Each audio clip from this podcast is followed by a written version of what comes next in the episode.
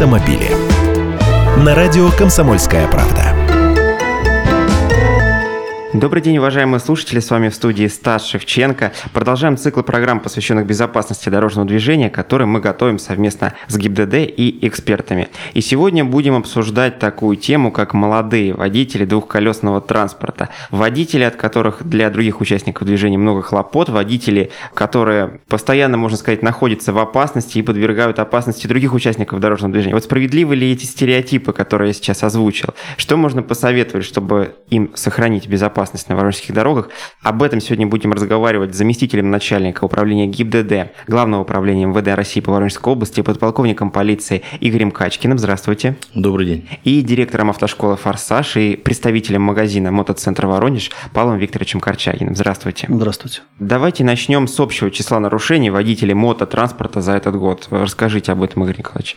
Ну, в этом году, если взять общее количество нарушений, которые допущены этой категории участников дорожного движения, то порядка полутора тысяч нарушений ПДД мы уже зафиксировали. Это много или мало, чтобы понимать? Вот. Это, в принципе, цифры аналогичные прошлогодним за тот же период. То есть нельзя сказать, что у нас э, водители двухколесной техники резко стали соблюдать правила и вдруг... Нет, это сказать однозначно нельзя. Нарушения мы видим повсеместно, пытаемся на это реагировать, но, естественно, эта цифра полторы тысячи, довольно-таки большая цифра, оно об этом как бы и свидетельствует. А второй вопрос, более того, они зачастую, некоторые водители мотоциклов ездят еще и нетрезвым у нас состоянии, и официальная статистика тоже об этом свидетельствует. У нас уже задержано, оформлено порядка 68 водителей мопедов, мотоциклов, которые находились как раз именно в нетрезвом состоянии. Тоже... Вот если наложить, наверное, общее число автомобилей, общее число мотоциклов, да, и вот эту статистику наложить по пьяным водителям, то получится, что они садятся чаще пьяными за руль, чем автомобилисты наверняка. Возможно, да? Возможно, не готов сказать. Павел Викторович, что можно сказать вообще по поводу мототемы, мототранспорта? Можно ли говорить о том, что она становится более популярной, что все больше людей садятся на два колеса, или же примерно на одном уровне все сохраняется? Конечно, безусловно, мототематика, она сейчас популярна. По обучению людей учатся с каждым годом все больше и больше. То есть это такое перспективное направление, и люди к этому очень сильно стремятся. Даже в автошколе приходят учиться уже с опытом вождения. Это получить удостоверение, хотят отучиться, опыт вождения есть, катаются без удостоверения. И чтобы получить удостоверение, обязательно нужно учиться. И вот много таких приходят, которые уже с опытом управления. Скутеров, мотоциклов, так скажем, хотят, наверное, выйти из тени, легализоваться больше всего. Сама постановка вопроса уже несколько пугает. Мне кажется, что не так много водителей автотранспорта могут похвастаться таким уж большим опытом передвижения именно по улицам, да, без прав, не имея прав. То есть вот этот аспект, который вы озвучили, уже показывает нам мотоциклистов с темной стороны. Есть люди, которые вообще без опыта вождения приходят, и эти тоже люди присутствуют, но сказать о том, что нет учащихся, которые не имеют опыта вождения, ну, такого просто, ну, есть на самом деле, да, и действительно есть люди, которые на автодром приезжают на своем там скутере, например. Он приехал, поставил, мы его там одели в экипировку, шлем, защиту, все необходимое для учебного вождения. И на автодроме все эти упражнения начинают выполнять. Да, есть люди, которые умеют водить скутер, мотоцикл, имеют достаточный опыт вождения без водительского удостоверения, но они же не скрывают этого, приходят учатся. Нет, но есть же еще такой аспект, что с правами категории Б, если не ошибаюсь, все-таки можно водить скутеры и мопеды. Поясните вот э, насчет этой темы. Да, действительно, согласно той нормативной базе, которой мы руководствуемся, наличие любой категории в водительском удостоверении это является автоматическим разрешением на управление транспортным средством категории М то есть именно мопедом. Мотоциклом управлять нельзя, потому что по-прежнему еще сохраняется некоторое заблуждение среди обывателей, что, допустим, если есть наивысшая категория, то она автоматически распространяется на низшую. То есть, если у тебя есть категория Б, ты э, имеешь право управлять, э, допустим, легковым транспортным средством, то ты автоматом можешь и на мотоцикле, или, по крайней мере, прийти в ГАИ и просто сдать какие-то там квалификационные экзамены и автоматически получить категорию А. Это не так. Категорию на А и на А1 э, учиться нужно отдельно отдельно обязательно. Это отдельная рабочая программа по подготовке водителей категории А, А1. И однозначно у водителя мотоцикла должна быть именно категория А. Послабление только для категории М. Если есть какая-либо категория А, Б, М мы управлять имеем право. Если права старого образца, то есть категория М там в принципе не прописана, вот есть четко категория Б одна и Да. все. Можно ездить смело на транспортных Да. средствах категории Более того, ГИБДД при замене в связи с течением срока э, давности данного водительского удостоверения мы проставляем категорию М отдельно. Ну и давайте еще раз э, раскроем такую тему, как различие категорий М и А1, потому что для многих она по-прежнему остается несколько туманной.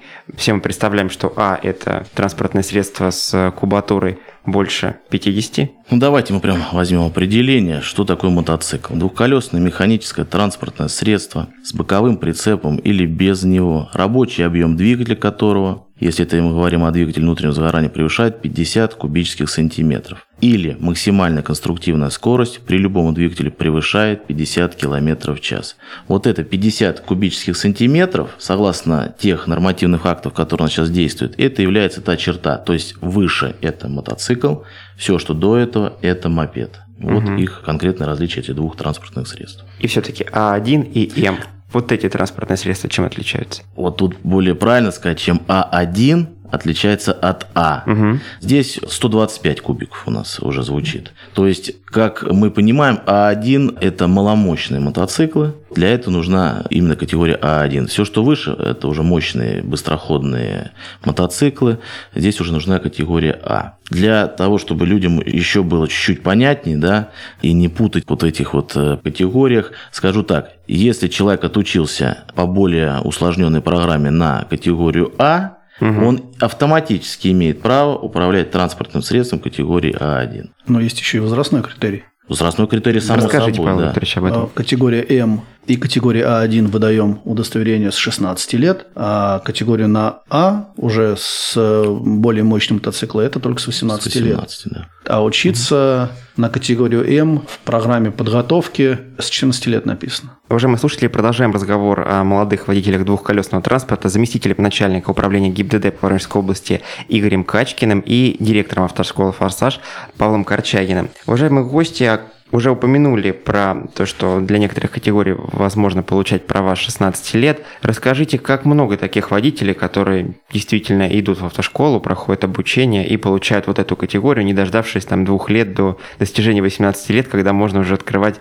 все новые и новые для себя возможности. По своей организации с каждым годом это возрастает примерно на, наверное, треть от статистики прошлого года. Что касается обучающихся вообще по другим учебным организациям, ну, такой информации у меня нет. У нас с каждым годом, да, прирост есть по категории М, по категории А1 становится людей на обучение больше, больше, больше с каждым годом. А категория, она, конечно, лидирует. С чем связано? С хорошей качеством подготовки. Игорь Николаевич, если все-таки говорить о молодых водителях, все-таки есть такое мнение, что достаточно часто они попадают в ДТП. Вот что нам говорит статистика официально? Стереотип это или нет, что молодые водители двухколесного транспорта часто у нас попадают в сводки? Но если казаться отдельной категории молодые водители, то действительно число таких дорожно-транспортных происшествий, оно велико. И это, скажем так, категория риска молодые водители. И у нас на территории субъекта прослеживается увеличение такого количества ДТП по сравнению с прошлым годом. Если же мы все-таки вернемся к общему количеству ДТП с участием мототранспорта, тоже количество довольно-таки впечатляющее. У нас только за этот год произошло 83 ДТП с мопедами, с мотоциклами, в которых у нас уже за этот истекший период этого года погибло 9 человек. Различные повреждения получили порядка 88 мотоциклистов и их пассажиров. То есть практически в каждом ДТП кто-то был серьезно травмирован. Ну, это я привел цифры именно с пострадавшими, угу. да. Сколько механических ДТП мы... Да, они довольно-таки часто, мопедисты и мотоциклисты, они довольно-таки часто и не обращаются в органы ГИБДД для оформления данных дорожно-транспортных происшествий. Потому что сейчас большая проблема существует какого характера. Все мы прекрасно это видим. Большое количество мототранспорта не регистрируется. Ну, с чем это связано? По-прежнему остается еще какое-то легкомысленное отношение к этому виду транспорта.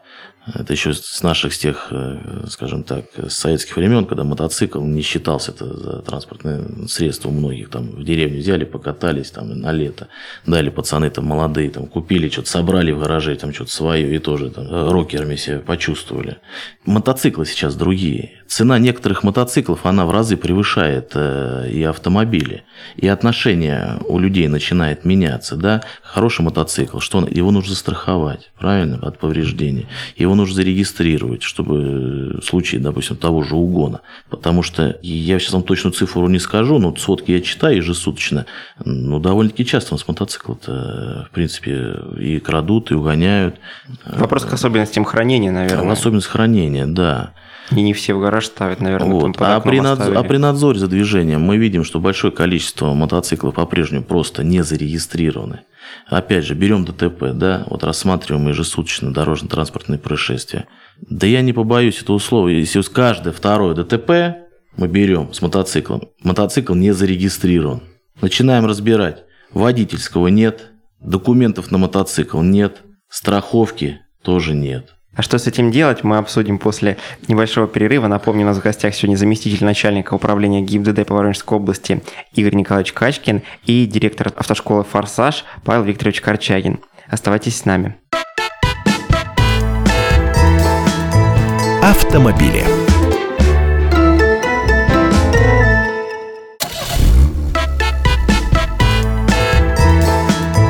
Автомобили. На радио «Комсомольская правда». Снова здравствуйте, уважаемые слушатели. Продолжаем разговор об особенностях э, вождения молодых водителей двухколесного транспорта, об опасностях, которые они несут, и об опасностях, которые их подстерегают, их как жертв ДТП. У нас сегодня в гостях заместитель начальника управления ГИБДД по Воронежской области, подполковник полиции Игорь Качкин и директор автошколы «Форсаж» Павел Корчагин. Уважаемые гости, мы закончили на ситуации, когда водитель э, двухколесного транспортного средства без документов, без э, какой-либо страховки попадает в ДТП. Вот что здесь делать э, водителю другого транспортного средства, который вместе с ним стал участником аварии? Здесь в любом случае необходимо вызывать экипаж ТПС для оформления этого ДТП. Объясняю почему. Мотоциклист, который там действительно не оформлен, и вы понимаете, что там повреждения незначительные, но вот он сейчас уехал с места ДТП, да, по общей договоренности, разъехались, а он потом ночью э, себя вечером плохо почувствовал, обратился в больницу, да, где он сказал, да, у меня было столкновение, я пострадал в ходе ДТП, с больницы автоматически информация попадает в госавтоинспекцию. Получается, и... второй водитель скрылся, да? Совершенно верно, скрытое ДТП. С пострадавшим. С пострадавшим, и там уже совсем другие санкции, там совсем другая мера ответственности ответственности. Поэтому в любом случае вот эти факты в своих же интересах нужно фиксировать.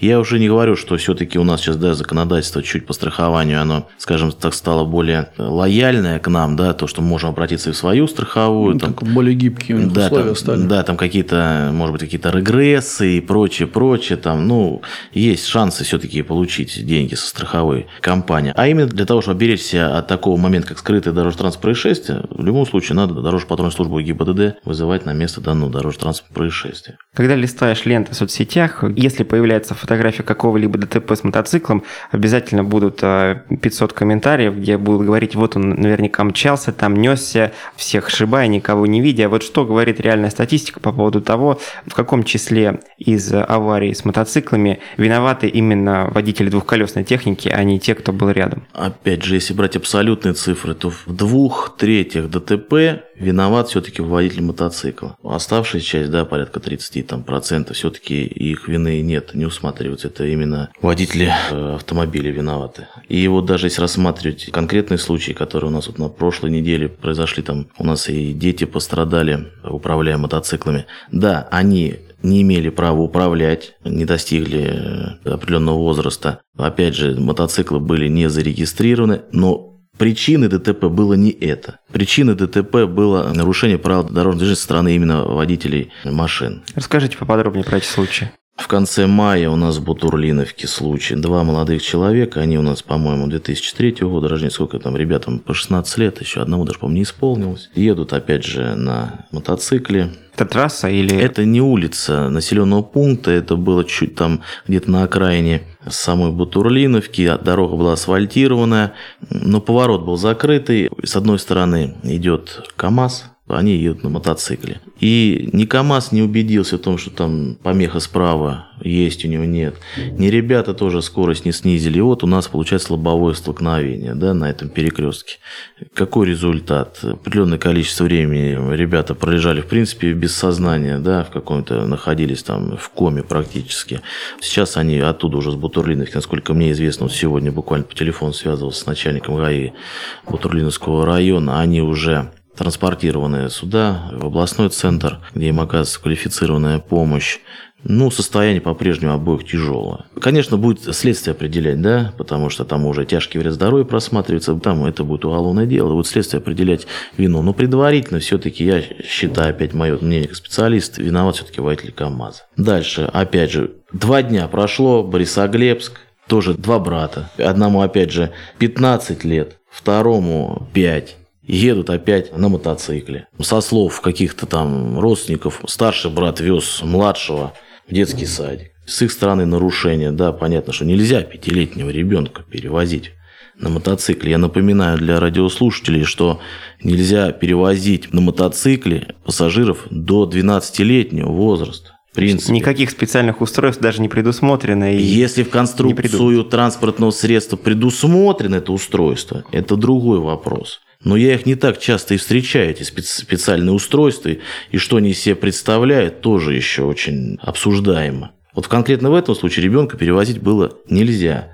Да и управлять этому 15-летнему гражданину, да, мы уже определились, да, что 16 лет мы можем управлять мотоциклом категории А1, тоже нельзя было. Но опять же, причина ДТП было не это, да, причина была несоблюдение правил дорожного движения, там, по-моему, с «Газелью» было столкновение. Опять травмы, слава богу, они живы, но опять же потребовалась их госпитализация и потребовалось там серьезное вмешательство в медиков. Тут вторая сторона медали, да, если мы эту тему начинаем расширять, да. Конечно, мы тут из себя ответственность не снимаем, как у нас они передвигаются по городу, да, Борисоглебск, два молодых человека, да. А второй вопрос, а что, воспитатели в детском садике не видели, что пятилетнего ребенка ежедневно привозят на мотоцикле?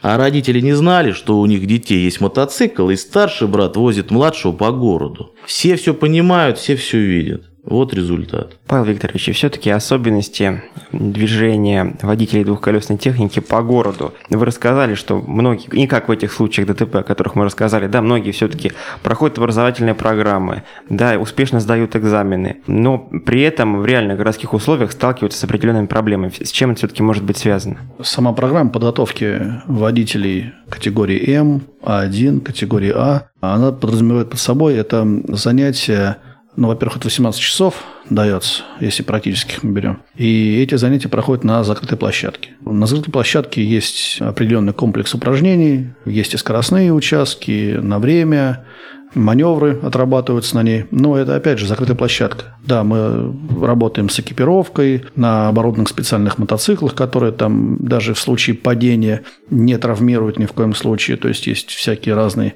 устройства безопасности, клетки, дуги и так далее, которые он упал на бок, как бы и все. Ну, легкое там падение, царапинка может быть в каком-то месте. И этим, собственно, ограничивается программа подготовки практическими занятиями. По городу мы не ездим, экзамен не сдается по городу. То есть человек потом дальше уже выезжает после получения удостоверения, после сдачи экзаменов, он уже самостоятельно дальше уже выезжает не на площадку, а выезжает в город. Это рамки именно программы подготовки водителей. Это не требования госавтоинспекции, не требования автошколы, это требования программы подготовки водителей А-категории. То есть вот мы занимаемся только здесь. Поэтому практически... Чем это обусловлено? Как это объясняется? Министерство образования разработало программу такой подготовки водителей ну, именно категории. Можно ремарочку угу. маленькую, да. В департаменте, в главке у нас ГИБДД, в принципе, рассматривался, какие у нас есть варианты, да, приема экзаменов в режиме реального дорожного условия, да. Ну а как мы себе это представляем? Первый момент, экзаменатор, да, или э, в автошколе инструктор должен сесть сзади этого мотоцикла, Или ехать на соседнем. Или ехать на соседнем. Но уже все не зафиксировать. Как И, а извините, а как на соседнем? Как вы себе это Ну, представляете в, как-то- в городском потоке? Два мотоцикла едут, причем один из них, отвлекаясь э, от э, дорожного движения, смотрит на соседний идущий, как он там переключается, маневрирует, включает ли он поворотники. Это минимум два инспектора, да, кто-то должен Вы понимаете, это-. Улицу перекрывать надо, чтобы они стали. Ну, чтобы опять же, это будет а, Нереальные условия, Нереальные дорожные условия, та же Создадим такую же площадку просто на городской И улице. пока решения как такового нет. Как принимать режим реально? Поэтому пока вот принимаем так, как Мы, в свою очередь, ведем с ними беседы всякие разные. Помимо изучения ПДД, есть еще много всякой разной информации по безопасности, которые приводим примеры. Да и люди сами очень все грамотные приходят. Также видят и интернет прекрасно, что там происходит. И всегда напоминаешь о том, чтобы осторожнее, экипировка, бдительнее, лучше лишний раз пропустить, чем вот упереться в то, что я там главнее поехал. Но пока вот только вот на этом все лишь происходит. Это теория, это практические занятия, но дальше автодрома мы с ним не выезжаем. Что им можно порекомендовать? Может быть, какие-то конкретные городские улицы, где не такой оживленный трафик или не так много каких-то страшных перекрестков? Вот где попрактиковаться в Воронеже, если ты уже получил права, да, на одну из категорий двухколесного транспорта, но пока не чувствуешь себя уверенным, чтобы выйти там на какие-то центральные магистрали? Понимаете, тут дело-то не в магистралях. Убиться можно как на проспекте Революции, так где-то и на Сак и Ванцете, да. Тут дело в том, что скоростной режим, тут ничего выдумывать-то не нужно. Есть правила дорожного движения, есть скоростной режим, есть правила маневрирования, есть правила перестроения, есть правила экипировки, то, чтобы застегнутый шлем. Конечно, надо соблюдать Есть специальные часто средства вот эти э, в одежде, да, которые, в принципе, очень хорошо защищают от повреждений. Просто вот этого надо придерживаться, что уже действует. Это главный залог безопасности. А если, конечно, как мы некоторых товарищей наблюдаем в нашем городе, да, со скоростью там далеко за 100, и еще при этом ухитряясь поднять своего железного друга на заднее колесо, что я могу ему порекомендовать? Участвуешь в каких-то шоу там отдельных, но не надо, нам, нам это не интересно в нашем городе, да. Если кому-то интересно, у нас, мы знаем, да, проходит мероприятие, и не так давно в рамках пробега Харли Дэвидсон, там у нас э, группа есть инициативная, ребят, они показывают мототрюки, но это показывают и людям, которым интересно, на специальных площадках. Вот там свое мастерство покажите. А у нас как бы при нормальном э, дорожном движении когда люди спокойно едут со своими детьми, да, и хотят спокойно добраться или до работы, или до дома, не надо это показывать. Вот единственный совет. Не всегда же водители едут, о, прям сейчас он где-то должен поехать у нас вот здесь вот рядом, да? Да, да. Поэтому не все готовы к тому, что кто-то Встречи про- с мотоциклистом, пролетит, который быстро идет. да, рядышком мимо. Поэтому здесь безопасность превыше всего. Скоростной режим. И опять надо учитывать тоже время реакции водителя. Кто-то быстрее увидел, кто-то медленнее увидел. Вот эти вот все вот моменты, они в совокупе составляют эту статистику. Уважаемые слушатели, у нас сегодня в гостях заместитель начальника управления ГИБДД по Воронежской области, подполковник полиции Игорь Качкин и директор автошколы «Форсаж» Павел Корчагин. Обсуждаем безопасность молодых водителей двухколесного транспорта на дорогах и продолжим разговор через пару минут. Автомобили.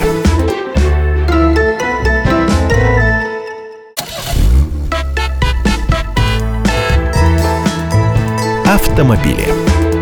На радио «Комсомольская правда».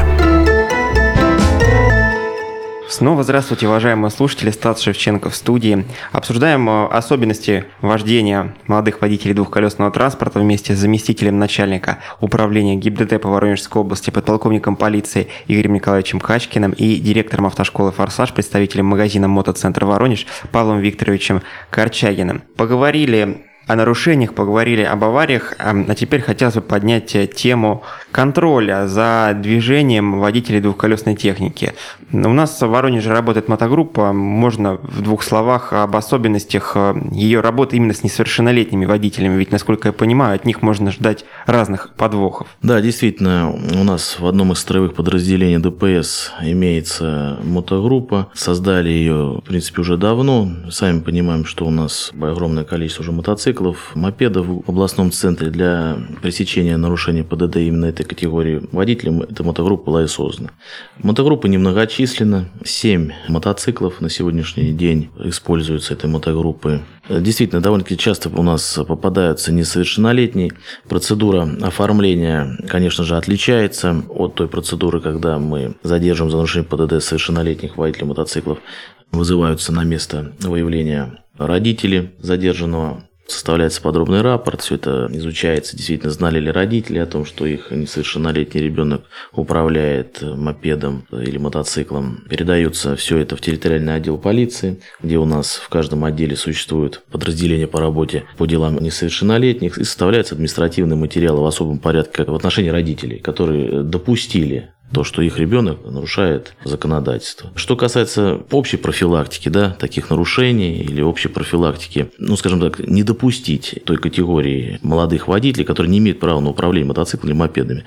Пропаганда у нас работает, мы ходим по общеобразовательным учреждениям, разъясняем, опять же, и возрастной ценз, и какие влекут за собой последствия нарушения установленных правил. Работаем с мотосообществами, да, тоже посмотреть на ту категорию, скажем, членов этого мотосообщества, которые вступают в их ряды. Агитируем, что были зарегистрированы, были с водительскими удостоверениями. Работа, конечно, такая проводится. Хорошо, но мы поговорили с вами о городе, о том, как контролируются нарушения в городе, да, а все-таки если брать те самые районы, области, где мопеды и скутеры имеют значение даже больше, и даже в большей степени распространены, и больше несовершеннолетних наверняка там садится за руль таких транспортных средств, вот там как происходит именно не только профилактика нарушений, да, то, о чем вы рассказали, но и непосредственно остановка водителей на месте. Если брать районные области, то, конечно, там все гораздо сложнее. Во-первых, не так просто остановить юного мотоциклиста, да? Мы понимаем, что в большинстве случаев он сигнал, жест регулировщика он проигнорирует для того, чтобы избежать наказания. Преследовать его тоже довольно-таки может закончиться плохими последствиями. Сами начнется увеличить скоростной режим, ребенок там не совершенно испугается, непонятно, как поведет себя, это, конечно же, огромный стресс. Поэтому немножко другая тактика используется. Да? Мы отрабатываем места притяжения. А что у нас места притяжения? Это заправочная станция, куда им так рано или поздно все придется приехать, заправиться. Вот. Это какие-то действительно у них есть там места сбора, молодежи. Какие-нибудь торговые центры, какие-нибудь да, площади. Вот такие места сотрудники ДПС, они отрабатывают, приезжают, смотрят и в случае выявления нарушения ПДД привлекают к ответственности. Павел Викторович, э, если продолжать разговор о молодых водителях, вот что могут внушить родители такому молодому водителю, чтобы не хотелось ему нарушать? Возможно ли что-то такое сказать или выразить, э, чтобы на него повлиять? По поводу безопасности управления, Да. соблюдение ПДД прежде всего, экипировка хотя бы минимальная, шлем обязательно, мотоперчатки, какие-нибудь, хоть что-то из защиты, колени, локти, элементарные, там уж не до супер каких-то там комбинезонов таких спасающих от всего. Которые стоят дороже скутеров, да, какие-то простые средства. Ну, да, какие-то могут стоить очень дорого. Думать о безопасности не только о своей водитель должен подумать, но и о безопасности пассажира, если есть. Обязательно о безопасности пешеходов можно травмировать. В общем, о всех участников дорожного движения, которые присутствуют на дороге при управлении. Поэтому о безопасности он должен думать это в первую очередь. Нарушение и соблюдение правил дорожного движения. Об этом родители бы почаще бы напоминали бы. И я думаю, что было бы гораздо меньше ДТП. Игорь Николаевич, какие документы могут спросить у водителя скутера подъехавшие мотоинспекторы? То есть он должен показать только права или все-таки что-то на скутере у него должно присутствовать, какой-то документ? У нас регистрируется только свыше 50 кубических сантиметров мотоциклы в госавтоинспекции. Мопеды у нас в госавтоинспекции пока не регистрируются. У водителя мопеда с собой, конечно же, должно быть водительское удостоверение, прежде всего, на управление данным транспортным средством. А вот что касается договора купли-продажи, нужно ли его возить с собой? Сейчас, наверное, где-то года два-три, наверное, идет то, что даже на малокубатурную технику документ, а много приезжают даже просто вот на обслуживание, скутеры люди пригоняют на ТО, вообще нет никаких документов. Кто на нем приехал, тот и хозяин. Вот и все. Поэтому проблема возможной будущей постановки на учет всей этой массы мототранспорта, она нависает такой глыбой, да? Не совсем понятно, как все-таки получится все это сделать. Либо подождать, пока они все устареют и развалятся, просто эти скутеры, у которых еще нет соответствующих документов. Нет, просто будет. В любом случае, сейчас нормативка, она готовится. В любом случае, данные транспортные средства в ближайшем будущем будут подвергнуты обязательной регистрации. Что касается электротранспорта, который вот в этом сезоне особенно получил в Воронеже распространение, я имею в виду, конечно, различные электросамокаты, там и электроскутеры, которые выглядят точно так же, как бензиновые собратья. Вот с таким транспортом есть какие-то данные о ДТП, нарушениях? Данная категория средств передвижения, они угу. к транспортным средствам не относятся. Сейчас их очень много. Но это проблема, да. Я знаю, что особенно вот в Москве они уже У действительно задумались об этом. Поэтому оформлять с ними ДТП как с транспортным средством мы не оформляем. Угу. А То есть как пешеход, есть, да? Как пешеход. Вот сейчас эти люди, которые передвигаются на этих транспортных средствах, гироскутеры, да, это пешеходы. У нас он, приезжали вот люди, у них электроскутер, мы вот пробовали покататься на нем, но он реально едет там 70 под 80. То есть техника совсем разная может быть, да? Да, он и самокат там двигается почти 40, разгоняется при умелом его небольшом там тюнинге, его можно довести там, в принципе, до этого, что люди и делают, повышают разные эти мощности и катаются. Но они также выезжают на дороги общего пользования, и вот тут вот тоже с ними приходится там видеть его в зеркало постоянно, Сейчас велосипеды тоже есть там скоростные. Ну, сейчас, да, она вот такая категория средств передвижения, конечно, здесь уже у нас на лицо правый вакуум пока. Да. Я знаю, насколько я выезжают очень много. Читаю и изучаю, вот что с этим связано. То сейчас, я знаю, рассматриваются вопросы в профильных комитетах Государственной Думы. Все-таки действительно какой-то учет им вести, все-таки определить их какую-то там в отдельную категорию транспортных средств, потому что действительно скоростные характеристики некоторых из них да, довольно-таки серьезные. И начинаешь вот с ними разговаривать, а что вот как-то, да по дороге езжу. И совсем вот недавно тоже человек говорит, если вот было бы у нас, допустим, там велодорожек, там вот таких вот там выделенных там полос специальных, да, да кто бы лез бы туда бы там в какие-нибудь там полосы, в середину там между рядами в потоках никто бы Я не здесь соглашусь, но опять же в той же Москве существует проблема, что они ездят по велодорожкам и э, велосипедистов и там с, велосип... там, с велосипедистами да. у них столкновение. Там ну да, тут уже или они ездят по тротуарам, да, и сбивают практически пешеходов. Ну, есть такая проблема. общем, ждем да. изменений ждем на федеральном изменений, уровне. Есть, да. есть Они техника, готовят. есть и проблемы, конечно. Без этого, наверное, не будет ничего. Но если вернуться случае. к традиционным бензиновым э, скутерам, малокубатурной технике, где можно им ездить, а где нельзя. Вот у многих восприятие такого скутера, раз у него нет номеров, раз на него не нужны какие-то регистрационные документы, восприятие такого скутера идет как велосипеда, да, то есть я езжу где хочу, как хочу, как угодно пересекаю проезжую часть. Может быть, есть какие-то формы рельефа, где нельзя на таком э, транспорте передвигаться по закону. Расскажите поподробнее об этой теме.